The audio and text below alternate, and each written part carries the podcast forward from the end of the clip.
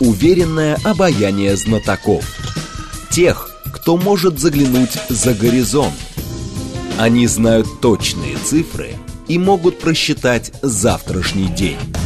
Умные парни вновь и вновь выходят в прямой эфир, чтобы многое нам объяснить. Программа предназначена для лиц старше 16 лет. 15 часов 6 минут российской столицы. У микрофона Анна Соловьева. Здравствуйте. Это программа «Умные парни». У нас сегодня в гостях кандидат экономических наук Лазарь Бадалов. Лазарь, здравствуйте. Здравствуйте. На злобу дня. На злобу прям дня мы сегодня пройдемся по экономике по полной программе. Наши координаты. СМС-портал плюс семь девять два пять восемь восемь восемь восемь девять четыре восемь. Телеграмм для сообщений говорит МСК-бот. Номер прямого эфира семь три семь три девять четыре восемь. Код города четыре девять пять. Телеграмм-канал нашей радиостанции «Радио говорит МСК». Там все последние новости, там видеотрансляция эфира. А также посмотреть на нас можно в YouTube-канале «Говорит Москва», в социальной сети ВКонтакте, в сообществе «Говорит Москва».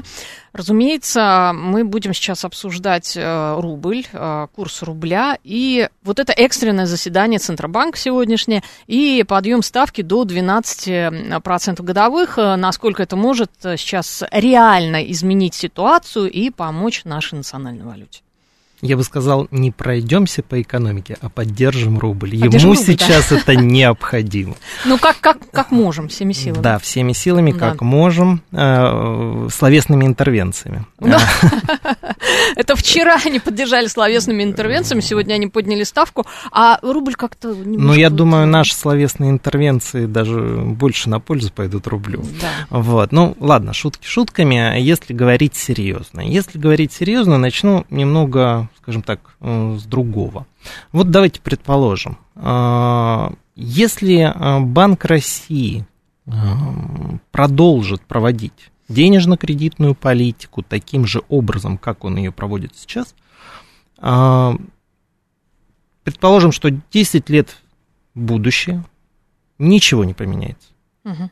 Может быть, спикеры поменяются, ведущие, но будут обсуждать ровно ту же всё самую будет, тему, э, примерно и то все же то же самое. самое. Опять повысили ключевую ставку, опять курс рубля, опять инфляция, и все точно так же, как сегодня. Более того, если мы вернемся на 9 лет назад, 2014 год, когда Банк России перешел к таргетированию инфляции, перешел к режиму свободно плавающего курса рубля, тогда ровно таким же образом все происходило.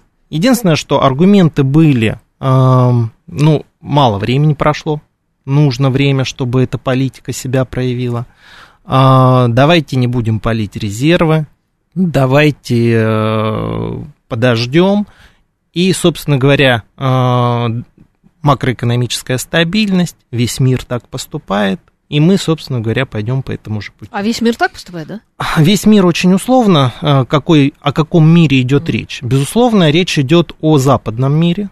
Понятное дело, что Соединенные Штаты Америки, Евросоюз, Швейцария, развитые страны, развитые экономики, а, денежная валюта которых является свободно конвертируемой, безусловно, они придерживаются политики таргетирования инфляции и свободно плавающего курса рубля и свободно плавающего, режима свободно плавающего курса. А, Это логично в условиях их экономики. В условиях нашей экономики, ну, я не скажу, что нелогично, но это требует дополнительной настройки, дополнительных инструментов. С помощью одной ключевой ставки мы так и продолжим. А вот, э, знаете, если аналогию такую проводить, наверное, мне эта история напоминает э, корабль, который плывет по реке. И, в принципе, мы плывем достаточно неплохо. Пока на море, на реке это штиль. Как только случается шторм, наш капитан говорит, ну, посуду побили, пассажиры шишки себе набили, но не утонули же самое главное, макроэкономическая стабильность сохраняется. Ну, вот как Аксаков сказал, ну, с улыбкой на лице. мы слышим. Если наш капитан готов только к управлению кораблем в условиях штиля, тогда все в порядке, вопросов нет. Но все-таки нужно подходить к ситуации, что мы не только в условиях штиля. А, у нас другая экономика. Не надо рассуждать из серии наша экономика хуже, лучше, неправильно. У нас другая экономика просто. В отличие от Запада, от стран Евросоюза, у них другая экономика, у них свои проблемы, у нас свои проблемы. Давайте не забывать, что в отношении нас еще и санкции действуют, причем беспрецедентные, и не просто санкции, а в отношении нас ведется санкционная война. Это очень важный фактор, который не учитывать нельзя. Угу. А мы пытаемся лечить организм теми же, той же самой таблеткой, которой лечит организм на Западе. Ну, в медицине ведь не придумали единственную таблетку, с помощью которой можно вылечить все недуги. А почему-то в экономике пытаются Панацея. таким... Наверное, да, это как бы вот э, такой э, факт, который э, все эти годы э, создает те самые колебания, даже не колебания, а волатильность. Я, честно говоря, знаете, что сделал, когда вот э, все стало происходить? Я взял график курса рубля с 2014 года, ну вот за 9 лет, угу. и посмотрел, что на самом-то деле коридор колебания курса, он был от 50 до 75. И буквально 4-5 э, моментов, когда mm-hmm. курс выходил за эти пределы. И эти, эти моменты, это были те самые валютные шоки, которые случались на нашем рынке. Вопрос к Центральному банку и к его политике, чтобы он сглаживал эти шоки, чтобы не допускать эти шоки. Но э, и в 2014 году, и в 2015 и так далее все повторялось каждый раз. Действия пост, а не на упреждение. Э, основной инструмент это э, процентная ставка. Кто-то может спросить, а что еще может сделать Центральный банк, ведь резервы сейчас заморожены. Да, действительно, но кроме резервов есть еще валютная политика, валютные ограничения. И этот инструмент можно было, нужно было задействовать еще в начале лета, когда уже стало понятно, что э, выручка от экспортеров снижается по объективным причинам, валюты будет мало в стране, меньше, Соответственно, надо что-то сделать с точки зрения валютного регулирования и контроля. Что нужно было сделать? Ввести стопроцентную продажу валютной выручки. Угу. Это сейчас не так, до сих пор не угу. так. И стопроцентную репатриацию экспортерами валютной выручки. Вопрос, почему не делается это? Я не могу на этот вопрос ответить. То есть для меня это удивление. Сейчас начинают искать виноватых. Вот нехорошие экспортеры. Простите, экспортеры действуют так, как им позволяют. Если а, они видят, что, как любой экономический агент, условно говоря, у экспортера есть 1 доллар, экспортер видит, что сегодня доллар стоит 60, завтра 65, послезавтра 70 и так далее, в итоге 100, почему мы должны требовать от экспортера продать этот доллар добровольно, я имею в виду?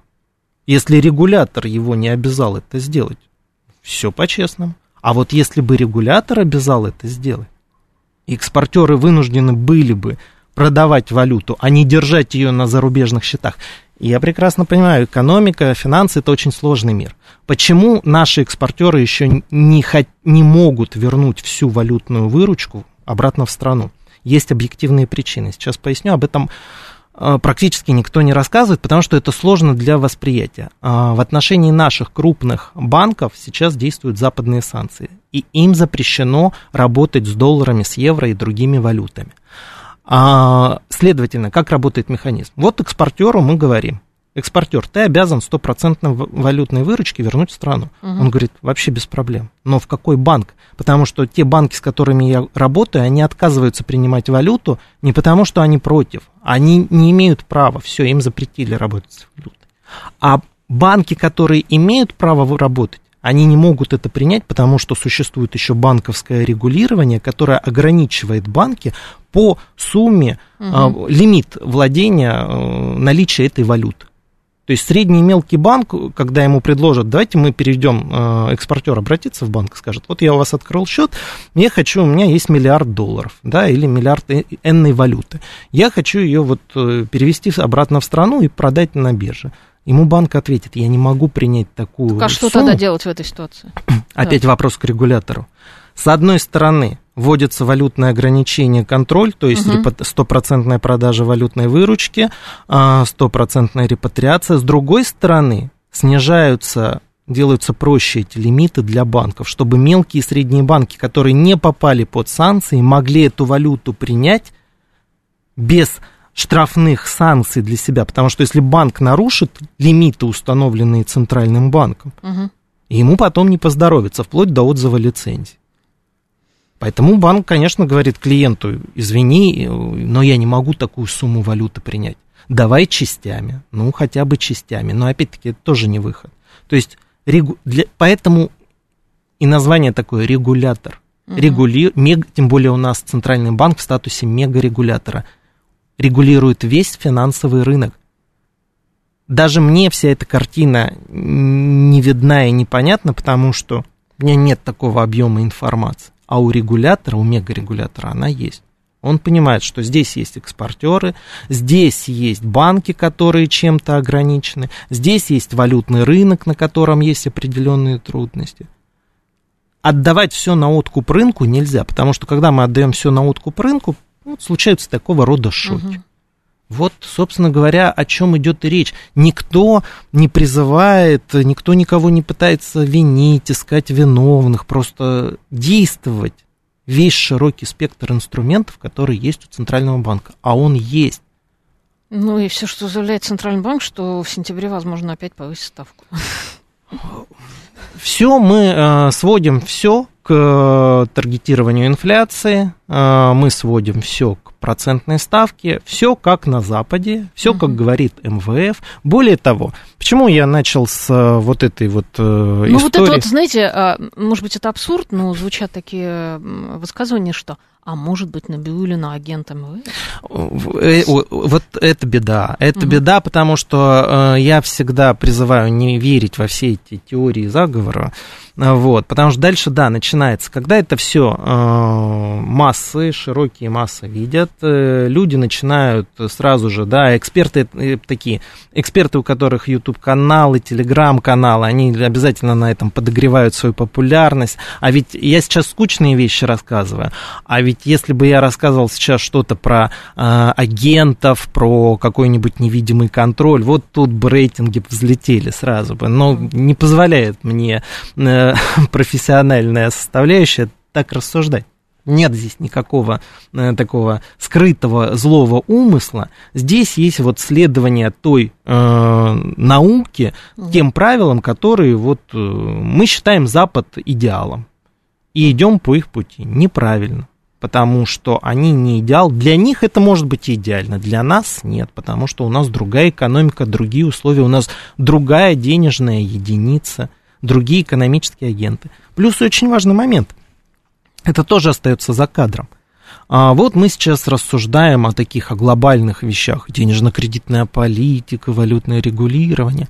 А мы забываем о рынке. Она, кто, что такое рынок, валютный рынок? Валютный рынок – это профучастники рынка ценных бумаг банки, инвестфонды, управляющие компании, то есть те, которые ежедневно заключают сделки, покупают валюту, продают валюту для себя, для своих клиентов, то есть совершают сделки на валютном рынке. А, как и экспортер, который увидел, что курс рубля падает и решил придержать валюту, Логично. Так, так и участник рынка видит, что рубль падает и думает, а почему бы мне на этом не заработать? Это называется спекуляцией. И на рынке действительно, помимо всех объективных факторов, еще начинаются спекулятивные операции. Почему они начинаются? Потому что э, участники рынка видят, что такое допускается. А раз допускается, почему бы и нет? А я для себя вывод сделал прям вот четко то, что это спекулятивные операции. Две пятницы подряд после обеда курс рубля начинает падать. Угу. Это вопреки любому здравому смыслу. Почему? Потому что бизнес в пятницу после обеда уже не будет выставлять заявки банкам «купите мне валюту». Это в чистом виде спекулятивная операция. Участники валютного рынка, они видят, что в пятницу после обеда э, объемы торгов снижаются, и на малых объемах можно рынок, как говорят, раскачать очень хорошо. И действительно, одну пятницу это произошло, я посмотрел, думаю, ну, вдруг какой-то крупный игрок, вдруг кому-то, какому-нибудь импортеру или какому-нибудь э, участнику понадобилось выплатить по внешним долгам. Ну, ну не стал я так судить. Но когда спустя неделю, в пятницу, после обеда повторяется история, нет, это уже, это в чистом виде подтверждение спекулятивных операций. Если прогнозировать э, всю эту ситуацию, э, что будет дальше? Значит, в сентябре они хотят еще повысить ставку, да, а Центробанк, э, ну, так, завуалированно обвиняет население в повышенном спросе, насколько я понимаю. Они а... хотят приглушить этот спрос. Я прогноз уже сделал, причем я не делаю прогнозы, но ну, сегодня будет... сделал прогноз угу. на 10 лет вперед, угу. что ну, будет все то же самое, не да. все то же самое будет. Да? Нет, действительно, при таком курсе а, и при такой ставке что в итоге произойдет? А, падение спроса на валюту, импорт уменьшается, сжимается, как угодно можно сказать, да, там, но его станет меньше. А, соответственно, отпадает вот эта категория спроса на валюту. Высокая ставка, она снижает бизнес-активность, потому что у любого бизнеса есть понятие маржи, маржинальности бизнеса. И чем дороже кредит, тем ниже маржинальность бизнеса. В принципе, это же бьет по экономике. По Совершенно верно. Но мы говорим конкретно по, про, даже про микроуровень, где экономический агент принимает решение. Соответственно, замедление экономики, соответственно, уменьшение импорта, а, население понимает, что кто не успел купить валюту, я лучше хотя бы успею открыть депозит под 10 годовых, под 11 годовых и так Может, далее. Может, даже под 15 будет? Да, знает. возможно, что-то будет еще и такое. Соответственно, все вернется на круги своя, как это повторяется, начиная с 2014 года. Как я уже сказал, почему я этот график за 9 лет построил? Чтобы посмотреть, что происходило. Ну, происходит вот так. Валютный шок, потом все откатывается обратно. Ну, уже не откатится уже к 70. Да нет гарантии, что не откатится. Единственное, что происходит, а, мы можем вспомнить 14 год, там 90, по-моему, был, потом да, еще больше да, да, был, да, да там угу. в 15 еще выше, потом волатильность. Почему я говорю, неважно какой курс, сильный, слабый, важно, чтобы он был стабильным. А у нас получаются качели 100, 50, потом опять 110, потом 60, и вот так вот, ну это, это бьет не только по экономике, это еще бьет вот по, почему, это очень важный момент. Мы очень много говорим про девалютизацию, про дедоларизацию, мы очень много говорим о том, что надо переходить на расчеты в национальных валютах. А теперь давайте подумаем. Есть экспортер и импортер. Они заключают э, экспортно-импортный контракт в какой-то валюте при такой волатильности курса рубля будут они заключать свой контракт в, ну, рублях? Разумеется, нет. Разумеется, нет. Почему? Не потому, что они такие плохие, потому что любой экспортно-импортный контракт требует хеджирования. То есть, ну, страховой сделки, по сути. Угу. Кто выступает хеджирующей стороной? Банк. Экспортер с импортером обращаются в банк и говорят, вот у нас контракт, нам нужно застраховать свой валютный риск, захеджировать его. Банк говорит, без проблем. В какой валюте? В рублях? комиссия будет выше. В юанях ниже. Угу. Безусловно, бизнес выберет ту валюту, где расходы будут ниже.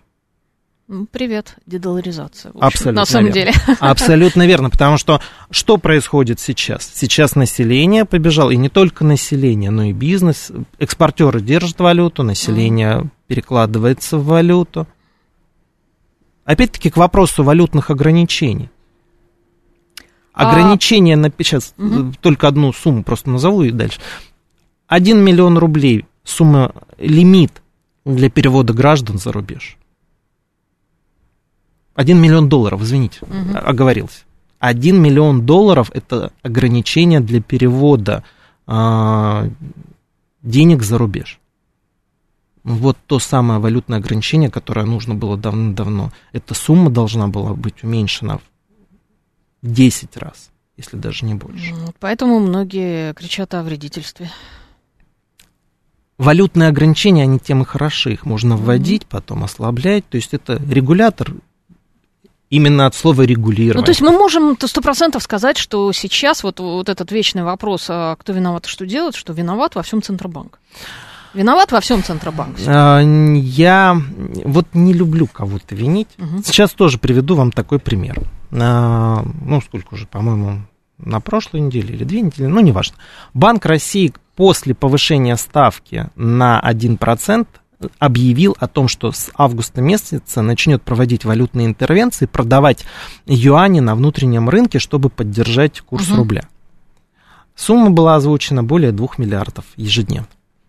В этот же период времени Минфин объявляет, что в рамках бюджетного правила он будет покупать валюту на внутреннем рынке практически на сопоставимую сумму, там чуть меньше угу. 2 миллиардов. Ну, смысл. Возникает вопрос, либо между двумя органами экономической власти несогласованность, либо согласованность с той точки зрения, что давай валюту придержим, мы продаем, ты ее выкупаешь, какой-то остаток остается на рынке, но тогда возникает вопрос, э, а вы рассчитывали с точки зрения эффекта на рынок? Вообще, когда мы говорим про экономическую политику, почему я не склонен там только угу. центральный банк винить? Потому что экономическая политика это Министерство финансов, Минэкономразвития, Центральный банк, единая э, экономическая политика государства. Как я всегда студентам привожу пример. Угу. Это лебедь, рак и щука, которые должны двигаться в одном направлении. А если каждый в свою сторону тянет, тогда авось и ныне там. Более того, Центральный банк, да, он независимый орган, да, все правильно, но подотчетен и подконтролен Государственной Думе. Мне ежегодно, как экономическому эксперту, приходит э, запрос от э, Государственной Думы, что вот будут у нас представители Центрального банка, пожалуйста, подготовьте вопросы, которые мы будем задавать, да, и в том или ином виде они потом звучат, и каждый год я пишу эти вопросы, направляю их, их озвучивают. И уже так вот на протяжении 9 лет. Поэтому я сказал, и 10 лет пройдет, если мы не внесем какие-то коррективы в свою денежно-кредитную политику, мы настаиваем на свободно плавающем курсе рубля, пусть будет, хотя это уже не свободно плавающий курс рубля. Уже надо честно самим себе признаться. Это некий валютный коридор все-таки. То есть то, от чего мы когда-то ушли. Ну ладно, не хотят э, в терминах, э, смущают термины, пусть остается свободно плавающим. Но э, никто не говорит о том, что мы не имеем права использовать более активно валютные ограничения. Э, мы, никто не запрещает менять регулирование для банков, для участников рынка, для валютного рынка расширяйте инструменты, чтобы они не спекулировали на валютном рынке, а работали с драгметаллами более активно.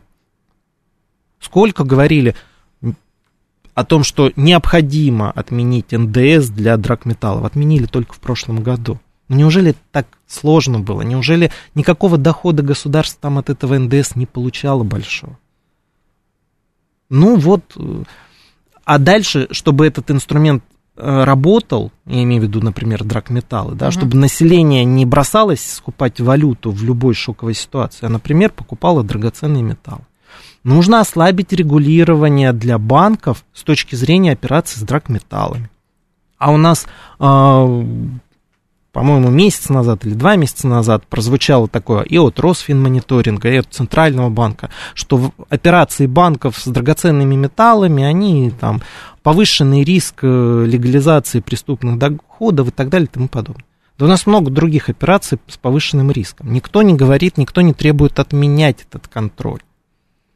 Но одно дело, когда банки активно начинают развивать этот рынок. И у нас был период времени, когда были банки, которые активно работали с драгметаллами, и население пользовалось этим инструментом. Но потом регулирование, и интерес пропал. И все в итоге, все вокруг доллара США как строилось, так и строится. Да, это удивительно. Ну, как в 90-е годы началось, так и продолжается. Так продолжается, так да. продолжается. Хотя на Западе, если мы так часто mm. приводим пример Запад, американцы не рассматривают валюту как инструмент сбережения. У них есть три ключевых инструмента. Mm-hmm. Это акции, драгметаллы и недвижимость. Если им сказать про валюту, они будут смеяться, скажут, что это не так. Продолжим э, обсуждать э, эм, всю эту ситуацию вокруг рубля после выпуска новостей. Напомню, что у нас в гостях кандидат экономических наук Лазарь Бадалов.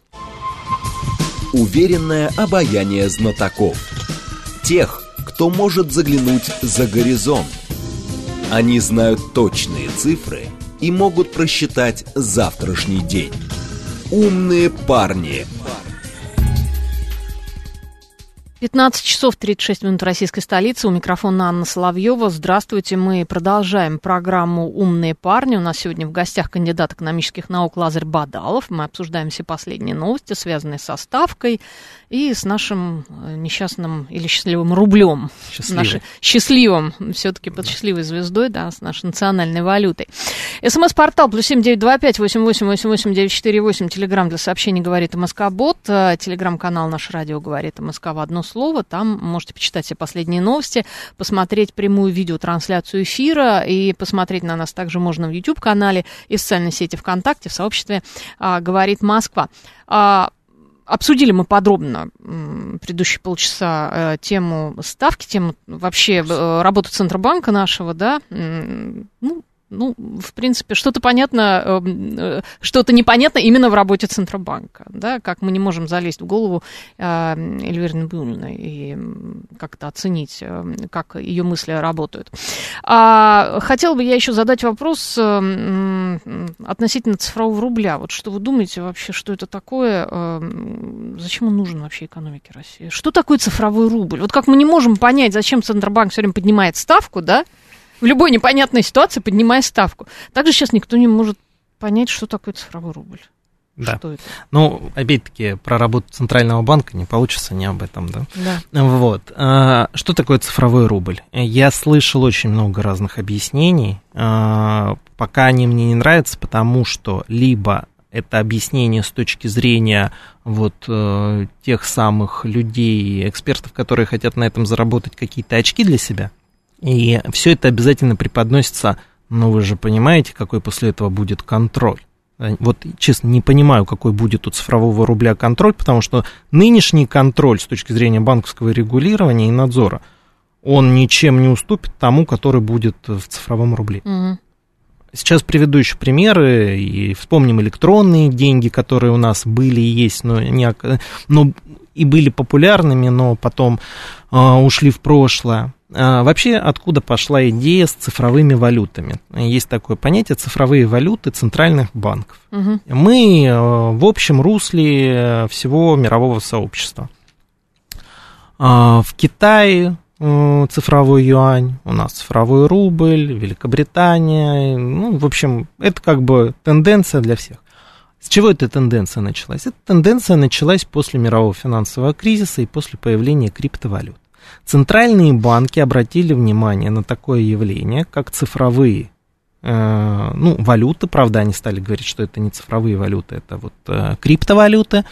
Э, почему? Почему они отличаются, криптовалюты от цифровых валют? Эмиссионный центр. Вот очень важно понимать, что такое мы должного внимания, должной значимости не отдаем экономике. А, вот когда мы говорим про свою страну, у нас сразу что? Какие ассоциации? Название страны, гимн, герб, флаг и так далее. И национальная единица. Кстати, почему я почему не склонен критиковать Центральный банк? Потому что та же самая Эльвира Набиулина, когда пришла и возглавила Центральный банк, она в первую очередь озаботилась о том, что у рубля должен, должно быть свое обозначение а, графическое. И mm это тоже правильно, потому что это такой же символ государства. А, что произошло с появлением криптовалют? Центральные банки поняли, что таким образом они могут утратить один из символов государства. Каждый центральный банк для себя это осознал потому что действительно в этом плане а, вот тот самый валютный контроль, валютное регулирование, возможность э, регулирования финансового рынка, они уходят в неизвестную серую зону, и самое главное, неизвестно кому. Ну, да. Поэтому э, было два пути. Э, был путь начать регулировать криптовалюты, что крайне сложно, или создать некий аналог, похожий, да, угу. ну вот собственный, который будет э, подконтролен каждому центральному банку. Слово контроль, я его здесь с опаской произношу, потому что вот цепляются сразу в это слово контроль и говорят, ну вот же, государство будет контролировать. Сверх дополнительного никакого контроля в цифровом рубле или в другой цифровой валюте э, не будет э, по, по отношению к банковской системе. Угу. У нас есть Росфинмониторинг, у нас есть 115-й федеральный закон о противодействии легализации преступных доходов. И он регулирует всю нашу финансовую сферу, экономику, и там же будет тот же самый цифровой рубль. Для цифрового рубля отдельный э, федеральный закон никто создавать не будет. Все будет в рамках этого. Поэтому никакого дополнительного контроля это полная чушь. Когда мы совершаем любую операцию через банк, э, это все видит банк, соответственно, это все видит государство. В лице Центрального банка, лице Финмониторинг, Росфинмониторинг. Давным-давно была э, встреча а, Путина с банкирами. Это угу. было на заре принятия как раз этого закона 115 ФЗ. И банкиры там выражали свою обеспокоенность и говорили, Владимир Владимирович, а как же банковская тайна после этого? Он очень хорошо ответил и объяснил. А вы считаете, что она сегодня существует? Это я вот примерно цитирую, mm да, что было сказано. Поэтому вот не надо верить в анонимность банковской системы и безналичных платежей и в полную прозрачность цифрового рубля. Еще очень интересную версию недавно слышал о том, что э, цифровой рубль будет подконтролен не центральному банку, угу а, Всемирному банку, а, ну МВФ да. и так далее. Да, это, Обычная теория, да, да, они теряют сейчас контроль над нами, ну вот они через цифровой рубль в нас внедрятся. Угу. Для того, чтобы они внедрились в нас через цифровой рубль, цифровой рубль должен полностью заменить безналичные деньги угу. и наличные деньги. Ну, этого, собственно, все как раз боятся. Нет, этого не произойдет по одной простой причине. Потому что цифровой произошло, вот э, опять-таки, тут нужно просто про историю денег, про функции денег поговорить. Когда появлялись безналичные деньги, вы думаете, э, их также с легкостью все восприняли? Вообще, когда появились безналичные деньги, записи на банковских счетах, а это было столетия назад, угу. этому очень сильно противились. А потом, когда карточки банковские появились? А со временем, кстати, банковские карточки появились в середине 20 века. И почти 70 лет были, по сути, не востребованы. Почему? Потому что э, механизм финансовый придумали, угу. а технологическую составляющую придумать не могли. Как передать, что значит технологическая составляющая? Как передать информацию из торговой точки в банк? С помощью телефона, с помощью почты. Это все было сложно, неудобно и так далее. Пока не появился интернет, пока интернет не пришел на помощь mm-hmm. банковским картам. И только лишь последние 15 лет банковские карты расцвели, что называется. Но это же тоже полный контроль, по сути. Абсолютно. И никакого больше-меньше контроля в цифровом рубле не будет.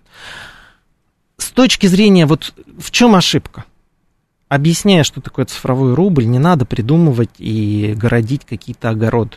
Надо честно и просто сказать, что цифровой рубль – это еще одна форма в дополнение к безналичным и наличным деньгам. Угу. И ничего там сверхъестественного, кроме технологии, нет. Единственное, что важное отличие, что, пользуясь безналичными деньгами, мы пользуемся услугами банков. Пользуясь цифровым рублем мы будем пользоваться услугами Центрального банка. Все. А дальше, что кому будет удобнее. Угу. Как, э, когда появлялась система быстрых платежей, очень было много споров и говорили, а зачем она нужна, э, потому что есть же, можно переводить деньги э, с карты на карту. Ну, появилась система быстрых платежей. Вытеснила она банковские карты? Нет, она просто теперь в дополнение. Кому-то выгоднее и удобнее переводить деньги с помощью СБП, кому-то выгоднее и удобнее переводить деньги э, с использованием банковских карт. Мы сегодня в торговой точке, нам предлагают разные способы оплаты. Стикерами, банковской картой, перевод по СБП, как угодно. Это просто дополнительное удобство, не более того. Кто будет пользоваться цифровым рублем от Центробанка? Кто будет пользоваться цифровым рублем? У нас, э, ну, наверное, там лет 10 назад было такое явление. Оно и осталось, но теперь не популярно. Эм, электронные денежные средства, ЭДС. Uh-huh. А простым языком электронные кошельки.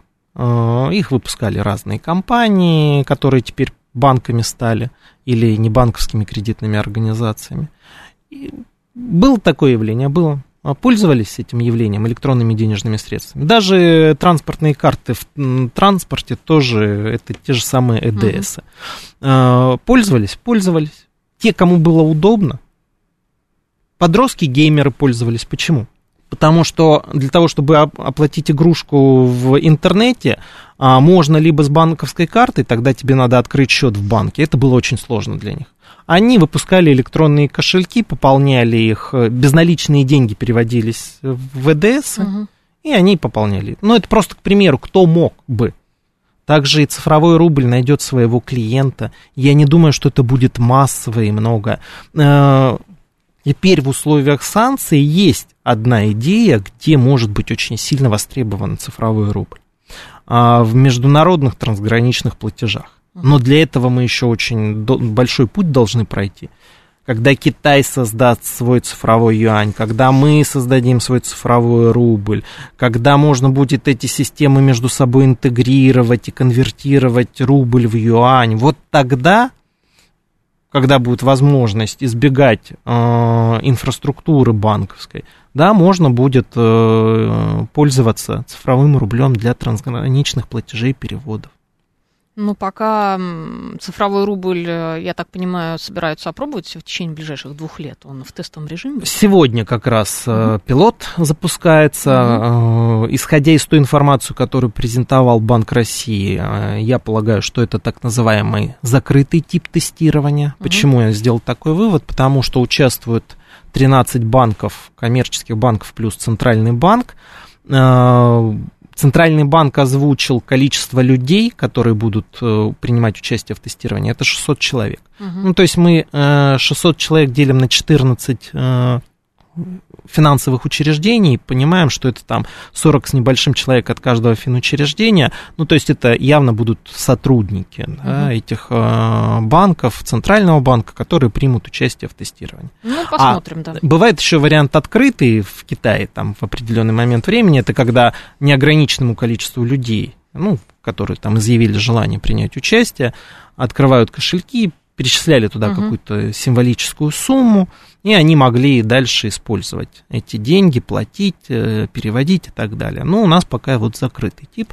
Слушатель спрашивает, а, Алекс, а существует ли цифровой доллар? Вот, очень интересный вопрос. Большое спасибо mm-hmm. слушателю. Я, э, когда про цифровые валюты центральных банков стал говорить, я ушел от этого вопроса не потому, что не хотел отвечать, а mm-hmm. потому что сбился. Очень интересный момент. Мы любим западный опыт брать. А, действительно, там Китай, Англия, они пошли по пути создания своих национальных цифровых валют. Американцы, ребята хитрые. Они посмотрели на перспективы и на возможности. И они пошли по другому пути. Они сказали, мы будем регулировать цифровые валюты, мы будем регулировать криптовалюты. Но они пытаются сейчас это делать. И они продвинутся в этом. Угу. Они понимают перспективность рынка. Да, можно. Никто не говорит, нужно либо то, либо то. Пожалуйста, давайте будем создавать цифровой рубль, без проблем. Но давайте не будем нашу финансовую систему изолировать от криптовалют. Опять-таки я не призываю, давайте завтра легализуем все криптовалюты и устроим на нашем рынке анархию. Нет, ни в коем случае. Но как американцы идут? У них есть специальная комиссия по рынку ценных бумаг. А, э, они признали цифровые, э, криптовалюты Э, как категорию ценных бумаг. А эта комиссия рассматривает разные криптовалюты. Угу. Помните историю с Дуровым, когда ему запретили э, выпуск его там какой-то криптовалюты? Кто запретил? СЕК, американская комиссия по ценным бумагам. Они рассмотрели и сказали, нет, ваша криптовалюта не соответствует критериям ценных бумаг. Угу. И все, и он не стал дальше развивать эту систему. Поэтому Цифрового доллара не существует, потому что американцы пошли по пути регулирования рынка криптовалют. Они понимают, что там перспектив больше. Зачем тогда нужна криптовалюта, если ее будут регулировать? Финансовые инструменты, они создаются не ради... Э, почему э, в отношении криптовалют очень много негатива? Потому что криминал, теневой рынок и все прочие очень быстро, быстрее регуляторов, быстрее всех осознали все прелести, все возможности таких инструментов. Э, опять-таки, в экономической науке нет ничего сверхнового. Угу. Что такое криптовалюта? Это, по сути, суррогатные деньги.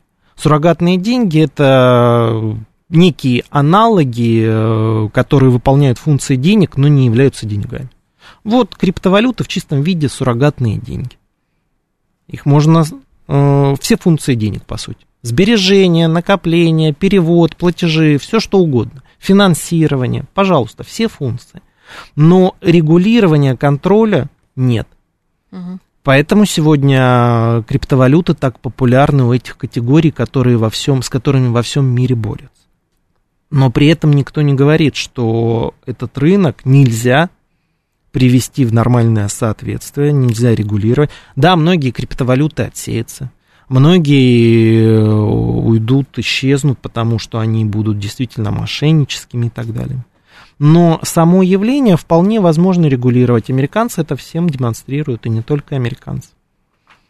А, пишут слушатели, для потребителей невыгоден цифровой рубль, так как при оплате нет кэшбэка, нет процентов по накопительному счету. Цифровой рубль выгоден государству, например, при масштабных стройках, когда будет видно, на что потрачен и кому пошел каждый рубль. Пишет Антон. Когда э, на что пошел и потрачен каждый рубль, государство может контролировать и через банковскую систему банковская система не является непрозрачной. Опять-таки, повторюсь, mm-hmm. у нас есть Росфинмониторинг, у нас есть 115 ФЗ, и каждый рубль безналичный проконтролируют до, до его... Почему э, есть такой термин обналичивание? Да? И, Цифровой рубль же нельзя обналичить. А, ну, через цепочку. Вот. Цифровой рубль в безналичный рубль, а безналичный рубль в наличный рубль. Так что здесь никаких ограничений-то не будет, в принципе. То есть тот, кто... Сегодня с безналичным рублем, когда государство выделяет деньги на какие-то проекты, угу. И тот, кто решил похитить эти деньги, он их в итоге обналичит, а потом мы будем вот эти картинки там смотреть. классическая схема. Да, вот, вот эти вот картинки там с генералами всякими, у которых в квартире там ящики, чемоданы денег лежат наличных. Это вот те самые безналичные рубли. Поэтому, э, а вот с точки зрения того, что невыгодно населению, невыгодно, не пользуйтесь, никто не заставляет. Все эти истории, что бабушек и бюджетников в первую очередь переведут на да, цифровые да, да, рубли, да. это вот прям, э, ну, непорядочные люди такое только могут говорить. Вот, чиновники все будут на цифровом Да, рубле. обязательно, в первую очередь, все да. чиновники, да, вот, ну, просто непорядочные люди, которые пытаются себе популярность заработать, а потом через несколько лет и забудут про эти слова и будут делать вид, что это не так. Угу. Вот. А, пишет Каменков Юра, в банковскую систему США очень сложно внести нелегальные деньги. У них нельзя за наличные деньги покупать вещи дороже 10 тысяч долларов без подтверждения дохода. Ну, да. У них очень строгое законодательство.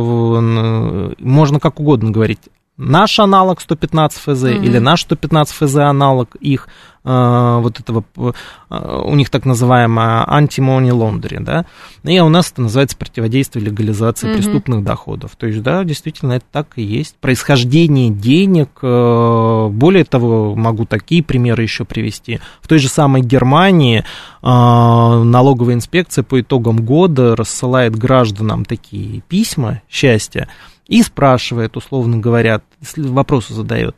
Если очень много было переводов между счетами от других лиц, характер этих переводов. И если человек не сможет обосновать характер этих переводов, ну, там родственники, друзья, да, там или еще что-то, то тогда с этой разницы, с этой суммы придется платить налоги. Это вот как раз к вопросу контроля, регулирования, происхождения денег. То есть здесь цифровой рубль ничем отличаться не будет. Ну, это будет видеть центральный банк, а не коммерческий банк. Хотя все равно вся система единая, и вся информация стекается в единый мозговой центр. Как я уже обозначил, это Росфинмониторинг и Центральный банк. Все, и они регулируют весь мегарегулятор, он регулирует весь финансовый рынок. Времени остается немного, у меня тут есть еще несколько вопросов. А, в Центробанке считают, что антироссийские санкции сохранятся как минимум до 2026 года. Ну, подольше, наверное, да, продлятся? Вы знаете, а, я даже не об этом сейчас, а о том, что я недавно, Центральный банк недавно опубликовал а, направление единой денежно-кредитной политики, и он там использовал терминологию Международного валютного фонда. Меня это очень сильно огорчило, потому что Центральный банк обозначил риски фрагментации экономики. Да, да, да. То, о чем говорит МВФ. Вот тут возникает вопрос. А, риски для МВФ и для Запада мне понятны с точки зрения фрагментации. То есть Россия, Китай, да, БРИКС страны, ЕАЭС и так далее. Они будут а, создавать свои... Э, Деглобализация. Да. Но когда наш Центральный банк об этом говорит, то возникает вопрос, э, О каком риске вы говорите? О том, что мы построим финансовую инфраструктуру, защищающую нас от санкций? Поэтому там 26-й год Банк России обозначил, или далее. Э, санкции сохранятся на длительный период времени. А все эти попытки обозначить какой-то период времени, мне кажется, это больше попытки такие. Мы переждем, а потом все вернется на круги своя. Мы будем бороться с этой фрагментацией. Вот не в наших интересах бороться с этой фрагментацией. Не мы эту эксанкционную войну начинали. Ну, вот. непонятно тогда, в принципе. Тут, собственно говоря, а, можно очень долго на эту тему. Это и вопрос валютного курса, и режима денежно-кредитной политики, да, и того, э, в целом вообще политики Центрального банка. На что мы опираемся? Вот мне это, знаете, по аналогии всегда что-то такое напоминает из серии, если бы наше Министерство обороны а, выдавало в каких-то своих прогнозах, стратегиях а, то, о чем говорят страны НАТО. У нас бы, наверное, это вызывало к вопросу, да? Все-таки да. наше Министерство обороны, да, как бы э, не должно э, повторять то, о чем говорит НАТО. А вот э, здесь почему-то мы считаем нормой фрагментацию выставлять как риск. Для нас фрагментация это не риск. Для нас фрагментация это способ защититься от нападения. Да, действительно, фрагментация мировой экономики существует и дальше будет становиться больше. Будем в этом жить. Потому что санкции не мы придумали, да. это американцы придумали санкции как инструмент борьбы политической, экономической и так далее. И они почувствовали все прелести этого инструмента, и они дальше будут это развивать. Почему появляется термин а, военизация доллара, финансовой системы и так далее? И э, американцы это понимают, признают, ну, там парируют как-то, придумывают что-то другое. Но не мы должны об этом беспокоиться. Нам надо беспокоиться о том, как защищаться от этого. А, остается у нас полторы минуты всего. Дефицит бюджета США за первые 10 месяцев этого финансового года достиг 1 триллиона 600 миллиардов э, долларов, если я не ошибаюсь, если даже mm. не больше. Э, в общем, там уже а, это более чем вдвое больше, чем год назад. А дефицит бюджета США, он расширяется как Вселенная, да, вот Вселенная расширяется, и дефицит бюджета США, он тоже расширяется в бесконечность. Почему они боятся фрагментации мировой экономики? Потому что они очень хорошо научились за многие десятилетия перекладывать свои проблемы на весь остальной мир. Сколько бы ни был дефицит бюджета США, они всегда прекрасно знают, что этот дефицит профинансируют другие страны за счет чего? За счет того, что США выпустит неограниченное количество долговых ценных бумаг, и эти долговые ценные бумаги будут поглощаться всеми другими странами. Ну, и это, мы будем хранить история. Совершенно верно. И мы да. будем хра... зарабатывать деньги и хранить свои резервы в американских бумагах. Угу. А потом удивляться, а, что их заморозили, а потом будем еще говорить, что фрагментация это риск для нас. Нет, для нас это не риск. Потому что страны Запада ведут себя таким образом. Спасибо, Лазарь. Спасибо. Это программа «Умные парни» была. У нас сегодня был в гостях Лазарь Бадалов, кандидат экономических наук. Обсудили мы, по сути, да, действия нашего Центрального банка в течение этого часа. Сейчас новости.